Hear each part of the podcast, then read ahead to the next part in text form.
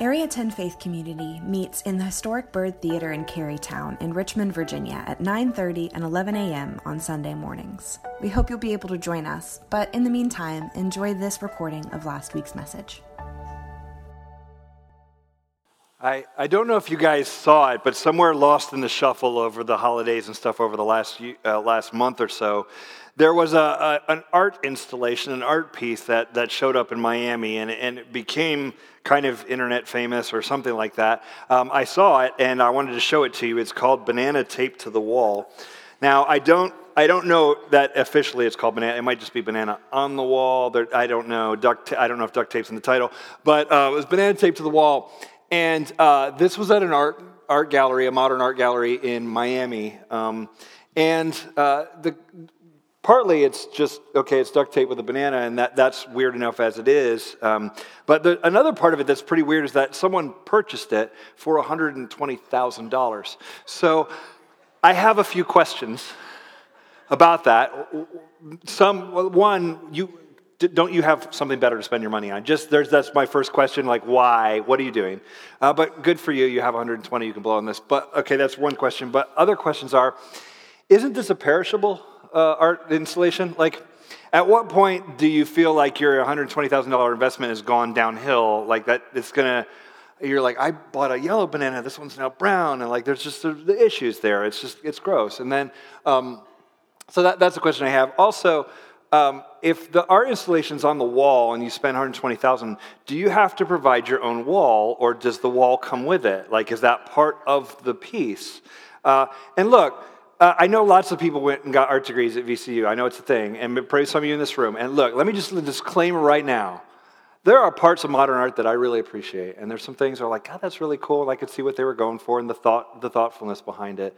Um, and then there are other things that, and maybe this is one of them, where I, I'm a little puzzled. Uh, I'm, I'm just, and I don't know if it's like I want to be like the emperor has no clothes, or, or like it, it's it's sort of like when people like this is a hundred dollar bottle of wine, and you drink it, and you're like, I like the yellowtail that's five dollars. like I don't know, is this better? Is this ten times better? I can't tell. I don't know. So maybe it's that. Maybe it's my taste. Whatever. But I thought this is this is insane. And actually, you can look it up. And there's a guy, a performance artist, who ripped it off the wall and started eating it. I don't know if he owes that person now 120 grand. I don't know how that works. Um, but I thought, man, if this is it, I can do this. So I decided to try my hand at this art as well. Um, and so I've made my own. I wanted to show you. I did a little bit of work. Uh, I thought the blue was aggressive. I think it's, uh, it's stronger. Um, I don't know how you feel. I question whether the organic banana was the right banana for the, the piece, but there it is. Um, and so I did that. But, I, but then I thought, let's not stop with the banana. There are other, other things that would look wonderful taped to wall. I like apples also, so there's an apple uh, duct tape. It doesn't sit as cleanly, but you know there it is. And I was like, we don't need to just do fruits. We could do other things. So I tried a hot dog, uh, hot dog against the wall. Uh, y'all make it fun, but these are going to be ten grand a piece. I'm I, i am a steep. You can buy one off of me for. Um, and then my son and I were like, let's take this to another level, and so we did that. Uh, that one's not for sale, but the others you can have.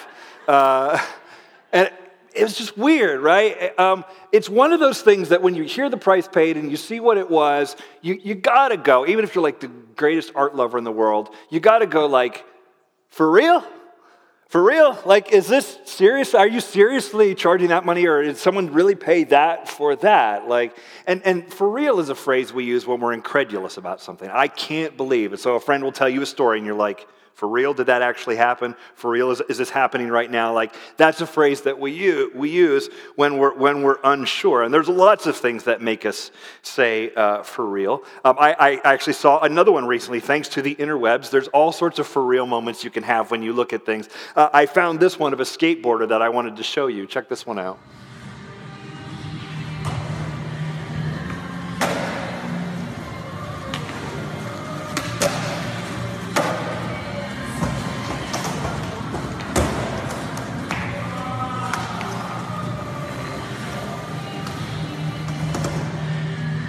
All right. Um, I don't know if you noticed, but he's blind. and I'm like, whoa, how can he do that? That is amazing what he's doing. Uh, to, that, those tricks are hard enough to do. I showed it to my son who's a skateboarder, and I, I basically showed him to, and I'm like, why can't you do this? You know, like you should be able to, you know. Uh, it's funny. Um, at least that's what I thought I said to him. He read my sermon before I got up here, and he said, No, Dad, when you showed me that video clip, you, your words to me were, uh, What are you doing with your life? so I'm a little intense as a dad.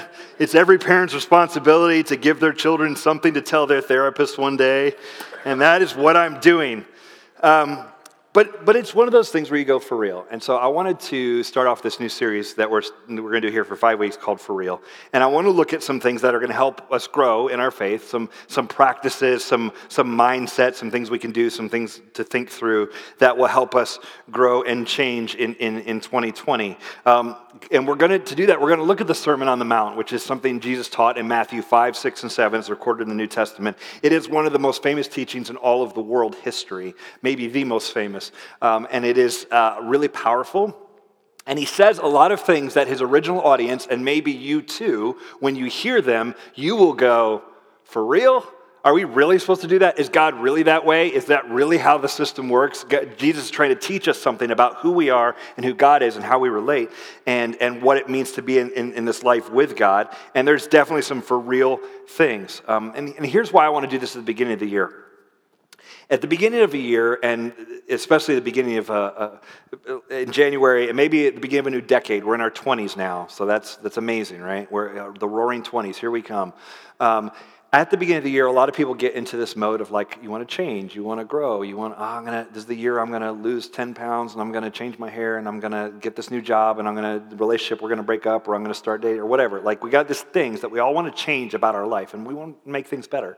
And we're gonna talk about that dynamic in February and beyond in a new series. But for now, before you get to that, um, I think you got to ask some questions because when you say I want to change, the, the obvious question, the, the follow up question should be change into what? What are you trying to become? Like, how many idealistic people are like, I just want to change the world? Cool. What do you want to change it into? You ever thought about that? No, I just want to change it. Well, all right. I mean, but to what? That's a question of meaning and purpose. Like, what am I trying to become? Before we talk about how we change, the dynamics of that, we'll, we'll get into transformation of the mind and some things in, in February and March. Before we get to that, let's talk about our meaning and purpose. Like, what are, what are we trying to do? And, and this is where Jesus is, is, is very good because the question is not a new question. Yes, a, a, society that has a lot of money, relatively, like our culture does, if you're not out hunting and gathering your meals, you have some free time. And in that free time, you can ask questions of meaning and purpose. If you're like hunting for your meal tonight, you don't have time for those kind of questions. But, but even in the ancient world, people um, wondered about what, what they were here for, what the purpose was. Um, and they didn't necessarily say, like, what's my meaning in, in my life? The, the, the, idea in the first century, at least in the Greco Roman world and in the Jewish context where Jesus is going to teach, uh, the question is, like, what is the good life? What does it mean to have a good life? What, is, what do I need to do to live a good life? How do I become a good person? And in many ways, that's the question that Jesus' teaching answers. And that's exactly where he goes with his teaching. And so I want us to look at it. Um, he delivers his sermon, the Sermon on the Mount, in about the year 25 AD in Galilee. Galilee is a, a lake uh, called the Sea of Galilee, but it's a lake in northern Israel. And around it are these towns and villages. Um, and there's a lot of fishing there, there's farming. Um, and in, in that area, uh, he walks around the, all around that region, and people come from all over to hear him teach. And he delivers this famous teaching called the Sermon on the Mount. Um, and, and, but to understand it, you can't just look at what he says, you have to understand the context. And this is always true when we read the scripture. Do a little bit of work and dig in and understand the context. He didn't say it to modern Americans. It's applicable to us, but that's not his original audience. Understand the audience. And so the Sermon on the Mount is in Matthew 5, 6, and 7. I want to back up to Matthew 4, the end of it, so you see who he was talking about and to when he delivered the Sermon on the Mount. So, Matthew chapter 4, start with verse 25. We'll put it up on the screen. And he went, Jesus, he went throughout all Galilee, teaching in the synagogues and proclaiming the gospel of the kingdom and healing every disease and affliction, every affliction among the people. So his fame spread throughout all Syria. They brought him all the sick, those afflicted with various diseases and pains, those oppressed by demons, epileptics, and paralytics, and he healed them. And great crowds followed him from Galilee and the Decapolis, and from Jerusalem and Judea, and from above the Jordan. So, so you get a sense of who he's uh, about to talk to. Uh, by understanding what the crowd was like. The Decapolis is like these 10 cities around Galilee, uh, and even beyond Jerusalem's about almost 100 miles away. Uh, Judea, that whole region, Syria is uh, out a ways. All these people are coming to be around Jesus. And it makes a lot of sense. Um, if you are desperate, you need a healing. If modern medicine is amazing, and we can heal a lot of things that people get diseases and, and, various illnesses and, and, injuries. We can heal that stuff with modern medicine. It's incredible between modern medicine, understanding the body, and the body's ability to kind of heal itself. Like there's some cool stuff there. But even in modern medicine, there's so many things that we're just kind of like, yeah, I don't know. I, I don't know how that works. The body just does its thing. Um, in the ancient world, there are many more things that people would have that they have no hope for healing. And so, the epilepsy or paralysis or leprosy or um, just various diseases, uh, uh, de- demon possessions are, are, a real thing. And so, um, there's all these things going on, and Jesus is going around healing people. He's teaching them, he's proclaiming the kingdom of God, he's telling them the kingdom of God is near, he's teaching about God loves them and, and, and, and all of that stuff. And along with this teaching, he's healing people. And you can imagine if you're desperate, if your kid is sick, or if you're sick, or your brother, or someone in, in the ancient world, and you hear Jesus is nearby, you can imagine how great that that is. You're like, oh, this guy can actually heal. So thousands of people are, are flocking to this guy in northern Israel to hear his, his teaching. And he stands up and he delivers this, this, uh, th- this message uh, to them. And, and so, to know a little bit about them, most of the crowd is Jewish. Uh, Jew, Jews in the ancient world, they are, as they are today, they are monotheists. So they believe in one God, the God that we read about in the Old Testament. They wouldn't have called it the Old Testament, it's the Torah. They, they read about that God. That's their God. That's different than average Roman Empire citizen who believes in all the, all the Greco-Roman gods of, you know, Mars and Zeus and Apollo and all that stuff. Um, they, they believe in one God, so that makes them different. Uh, they are around the Sea of Galilee. People are generally poor. Um, this is an agrarian society. You've got fisher, fishermen, farmers. Uh, that, that's, that's the people that live around there. This is not fancy. These are very blue collar, sort of regular folk. Um, Jesus grew up as one of them. He grew up to Mary and Joseph were not wealthy people. He grew up, um, his father was described as a carpenter, so that's probably the family business. We think of that carpentry, we think you make wooden tables and stuff, but the actual word in Greek in the New Testament is tekton, which is where we get our word architect. Uh, it's probably likely that Jesus was a builder in a sense, um, like a stonemason, because a lot of buildings there are made of stone, not wood. So he's probably some sort of stonemason. So he grew up in sort of regular folk, um, uh, blue collar, uh, hardworking, um, but uh, people who are who are poor. They're not in the greatest place on earth. I've been to Galilee. It's pretty there. It kind of looks like parts of Northern California to me. Um, it's pretty there, but it's not like the, the center of the universe. You know, it's not like um, some. Of, it's not the hills by the Mediterranean of the beautiful villas and the. It's not that kind of thing. Um, it, it's okay, and so um, the people who are living in this sort of insignificant place in the in the Roman Empire, um, Jesus goes to them and he teaches them. Um, and, and so his, his message begins. We, we hear in Matthew chapter 5, verse 1, it says, This, seeing the crowds, he went up on the mountain, and when he sat down, his disciples came to him. Uh, massive crowds rolling up on Jesus at all times. And the only way to get away from a big crowd like that, you have two options. You can go out on a boat to get away from the crowds, um, and he did that. And you, you see that at times in the Gospels, him going out on the boat to get away. Or you go up the side of a mountain because on a hillside or mountainside, it's hard for people to kind of get up on you like that. So he goes up to the mountainside and he sits down we're, custom, we're accustomed to teachers standing while other people sit. So you're sitting, I'm standing. But in Jesus' day, when a, when a rabbi, when a teacher would give his teaching, he would sit down. And his disciples, says his disciples came to him. So we know he's talking to his closest followers. But there's probably the crowds around as well. Um, and, and, so listen to what he says to them, uh, starting with verse 2.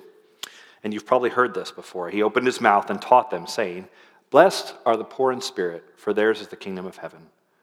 Blessed are those who mourn, for they shall be comforted. Blessed are the meek, for they shall inherit the earth. Blessed are those who hunger and thirst for righteousness, for they shall be satisfied. Blessed are the merciful, for they shall receive mercy. Blessed are the pure in heart, for they shall see God. Blessed are the peacemakers, for they shall be called sons of God. Now, he uses this word blessed. They didn't have a hashtag for it back then, it was just straight up blessed. Uh, maybe synonymous a little bit with happy is, like you say, happiness is for the, these people. Um, and these are called the Beatitudes. And, and one of the challenges, I think, when we read it and when we hear this opening to Jesus' talk is that when you say it's the Beatitudes, and we teach that to kids in Sunday school and stuff, we think, oh, this should be my attitude. This is what I'm supposed to be. So when Jesus says, blessed are those who mourn, we go, well, I should mourn. Blessed are the poor in spirit. I guess I should be poor in spirit. Like we, we read it as if it is that. Um, and, and, and honestly, that's rather intimidating. Blessed are the, those who mourn. I don't want to mourn. Who wants to do that? Blessed are the poor in spirit. If that's financially poor, I don't want that. If, if poor in spirit means something else, I'm not sure I want that either. Um, and so we, we look at that list and we go, I'm just not like that anyway, nor do I even want to try to be like that. So we just kind of ignore it. We go, well, that was a nice opener. What else you got, Jesus? Like, that was weird. Um, and so, and we don't take him seriously. But here's the deal here's what we're missing. Blessings like that are uh, there's two kinds in the ancient world. Um, you will have an instructive blessing and a surprise blessing. So, an instructive blessing is when you would say, almost like a proverb, you would say, Blessed are the wise. It's supposed to teach you something. You go, Oh, being wise is good, and I will be blessed by God if I'm wise. You know, blessed are the healthy, blessed are the wealthy, whatever it might be. You would say something that is supposed to be instructive, and you go, Yeah, I guess if I'm like that, I'll become like that. That makes sense. Um, we do something similar in our culture. We have like folksy sayings that we will use that are supposed to teach us something. Early to bed, early to rise makes a man healthy, wealthy, and wise. That was one from years back, right? What is that saying? If you go to bed early, you get up early, uh, you're going to be healthy, wealthy, and wise. I don't know if that's 100% true. That's what we say in the saying, though. It's supposed to be instructive. You go, oh, that's a thing to learn and to know. Um, early bird gets the worm, right? There's one. And that's for all those early riser alpha sees the day people who are like, I'm going to early bird gets the worm, you know? And it's like, we say that. What, what do we mean? If you get up early, you're going to have the first crack, first opportunity. It's going to be great. We never say that. We never say that from the perspective of the worm. Um, I think it's a bad deal for him, uh, honestly. You know, it's like early worm gets eaten by the bird. Uh, for those of you who like to sleep in, that should be your thing. You're like, Hey, there, there were some early worms. They were friends of ours. That one guy left. I never saw him again. I don't know what happened to the worm. Um, so we have those things that are instructive. Jesus had those in his day, but before him, for about a century or two, there were also these surprise blessings where it would be like, actually, blessed are something you weren't expecting. And this is what Jesus is doing.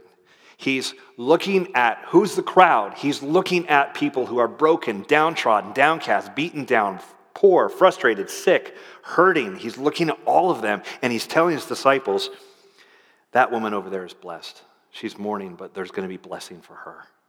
Something's coming. God, God sees her. This person over here is trying to negotiate peace, and, and he is a peacemaker, and, and, and God is at work in him. And the kingdom of God is available to these people. The, this person over here is poor in spirit. Poor in spirit is not like necessarily like, oh, I don't have any money. It's, it, it's more like, I'm a spiritual zero. Like, I don't know the right religious things to say. I go to small group and everybody knows the Bible except me. I don't understand. I, I, I feel weird walking into church. Like, spiritual zero, like, I, I, they check none on the religious preference list on a survey. Like, they don't, they don't know what they don't know. They're just happy to be there. Like, okay, this is cool. I don't really understand this whole religious thing. And Jesus goes, is pointing at these people in a sense and going, like, hey, there's room in God's kingdom for all of these people.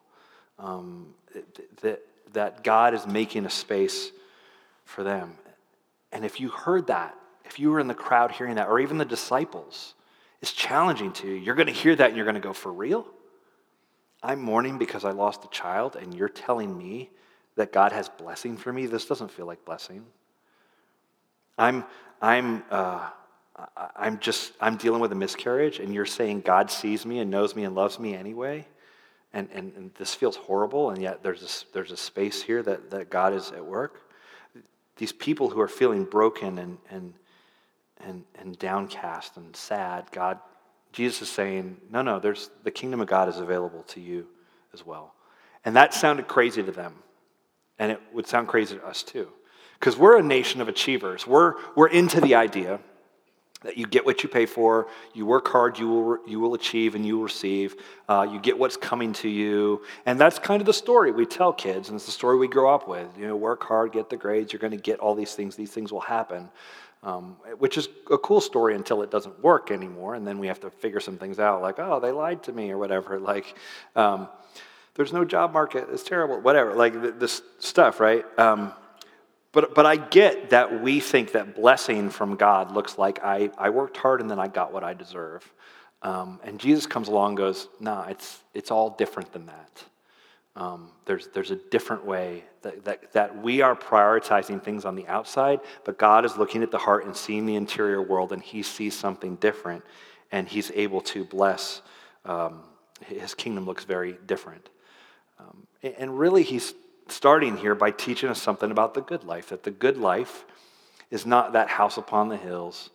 Uh, it's not, you know, Bacardi and, the, and all the, the cars and the, all the things. It's not that. Um, our culture says that.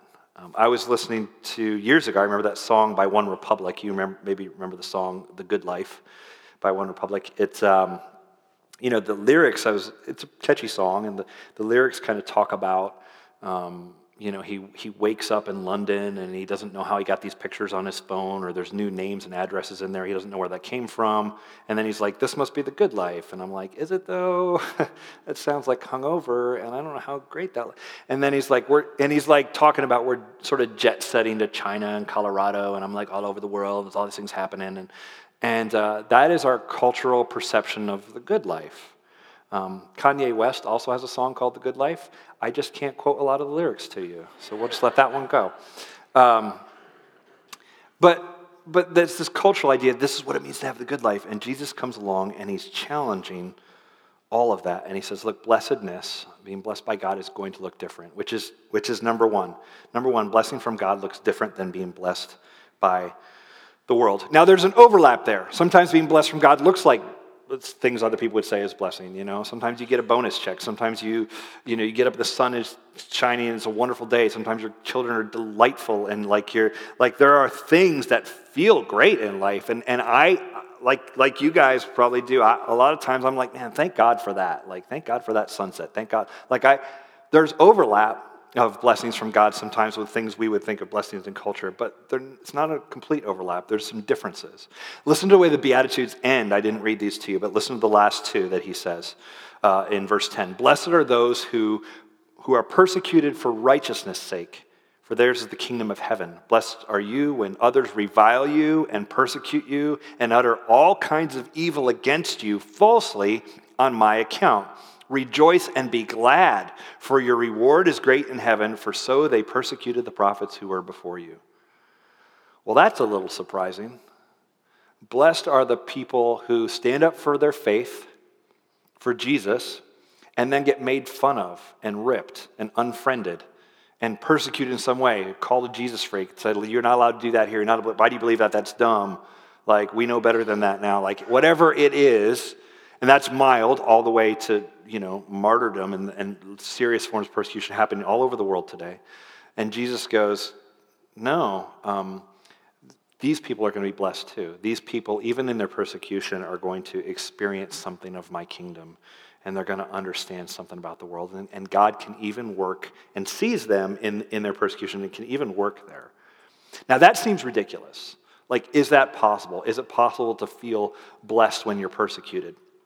And I, have read that and thought it seemed ridiculous as well. Um, but I met a lady in, in, the country of Laos in 2001. Laos is right between Vietnam and Cambodia and Thailand. It's this little mountainous country there. And I got to go there in 2001 and 2004. And I was there in 2001, and there was a woman there who, in, in the northwest part of the country, in a small village, we got to meet her. And she had just gone over a few months ago, pre- previous, she had gone to um, Thailand. And she went over to Thailand for a, a Christian training, almost like a small group leader training. So she was there, she was worshiping Jesus. Thailand is religiously a much more open country. Laos is communist. Me growing up as a child of the Cold War, you know, rolling into the capital city of Laos, and they've got big red flags hanging up with a hammer and sickle. And I'm like, oh, they're, they're serious about communism here. They're really into this. Like, this is the thing, you know? So to me, it's a little intimidating. Well, this woman that we met, she had gone to this worship gathering in Thailand, and she comes back to her home in Laos, and she was effectively arrested. She was brought into the, the police. And I would think that's an intimidating thing to, to go through. Um, and, and, and, so I remember sitting there talking to her um, and, and asking her about it, and, and her name was Ba Ui. Don't ask me to pronounce it again, it's all I got. Um, and so we asked her, I remember this so well. She was telling us about being arrested, um, and, and when she went into the police station or whatever, they produced a photograph of her in Thailand worshiping and being at this conference. I don't know how they got it, but they were like, What were you doing? And she's telling them about the gathering and, and the leadership training, small groups, and that kind of thing. So she's telling about that. This woman was like in her 70s, right? And, um, and I thought, man, how scary is that? Like, they're going to, the things they could do to her, you know, kill her, arrest her, whatever. Like, this, they're hauling her in. They've got photos of her somewhere, like, weird. And I remember we asked her, hey, um, were you scared when you talked to these government officials? Like, that's terrifying. Were you scared of them? And I'll never forget, she was like, oh, no, it was through a translator, but she was like, no, no, I was, I was just excited I got to tell them about Jesus. I'm like, what? These people will kill you. She's like, no, it was like a great opportunity. And I, and I always think about that when I think, blessed are you who are persecuted for righteousness' sake. And I think there's something there. She reminds me of the Apostle Paul, who in, in the New Testament, in the book of Philippians, in chapter 1, go read Philippians if you're feeling down. It's, it's a good one. And in chapter 1, he's like, I might die. That's fine. I get to be with Jesus. I might live. That's fine. I'll get to help you more. I'm not sure which one's better right now. I'm just, you know, it's so hard to choose, you know, like he's just, uh, man, who is like that? How, do, how, do, how does someone become that person? Um, I think Paul had. I think that lady in, in Laos had it. Um, and I think it's real uh, that, that, we can, that we can be people who even see blessedness um, in, in persecution. So, so, so, number one, blessing looks different than being blessed by the world. Uh, but number two is this blessing of God is for the here and now, not just for when you die. It's for the here and now, not just for when you die. When Jesus taught, the thing he spoke so much about was the kingdom, the kingdom of heaven, the kingdom of God. He would say, Repent, for the kingdom of heaven is near. And he would go around and teach that. He doesn't say, Repent, the kingdom of heaven is a long way off. He says it's near. He doesn't say, Get right with God because one day you're going to die, and then there's this heaven and hell choice you gotta, you're to be faced with, and there's gonna be this thing, it's to judgment. and Like, yeah, sure, that, that stuff's there. But when he's talking about the kingdom, he's talking about right now and, and, and where it starts. Um, and he says it was near. One of my favorite uh, writers about the Sermon on the Mount and a lot of other things, a theologian philosopher named Dallas Willard, he wrote a great book. Some of you read it in, in a small group here, uh, the book called The Divine Conspiracy. And he talks about the kingdom of God. Listen to the way Dallas Willard describes the kingdom of God. The kingdom of God is God reigning, it is present wherever what God wants done is done.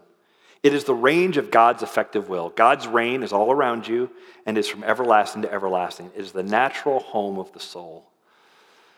Now, I read that and I love it, but I'm a little confused by it, honestly, because I go, like, okay, God's reign, is the range of his effective will where what God wants done is done.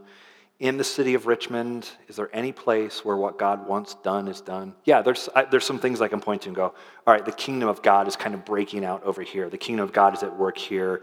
Um, this is why Jesus prays in his prayer that we'll look at later uh, on. Um, your kingdom come, your will be done on earth as it is in heaven. In other words, make down here look like up there, or your world, God, we want to make that here too. We want to see your kingdom kind of break into these areas. And so that's, that's one way of thinking about it.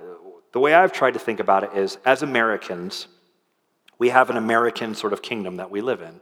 And it's 2020, so we're going to elect a new leader for the American kingdom. Like that, we're going to be doing that whole thing this year.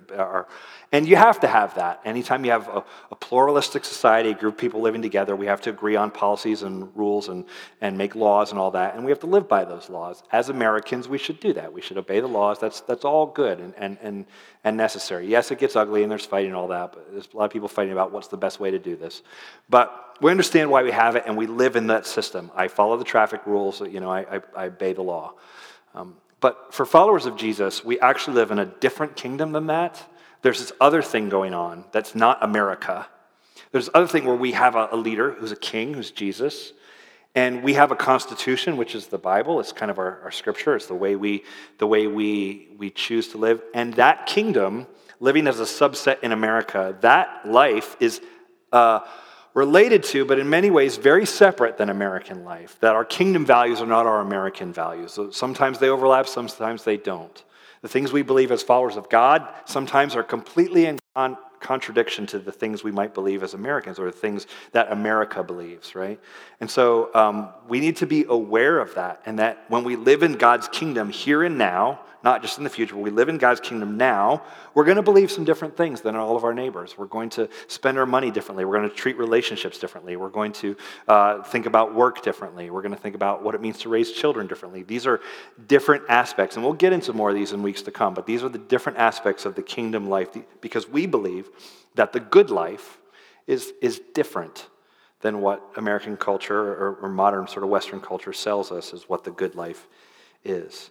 Um, and so, church has so emphasized heaven when we die that I think we've missed the point that no, when Jesus talked about kingdom of heaven, he meant something that starts now, and we need, and, and we, sometimes we miss out on the, the, nature of the kingdom now because we're just thinking about death. Um, uh, Dallas Willard died in 2013.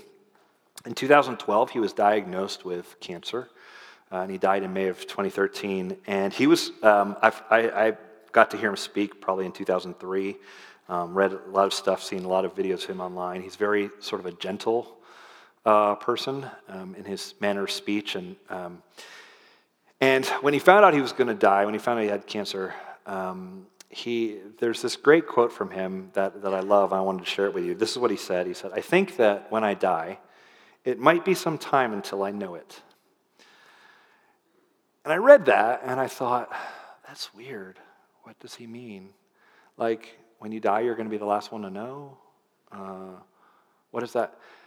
But having seen other people sort of explain it, he, he was getting at this kingdom thing that the kingdom of God is not something that's going to start when he dies. It's already started, and it's in the life that we're living now.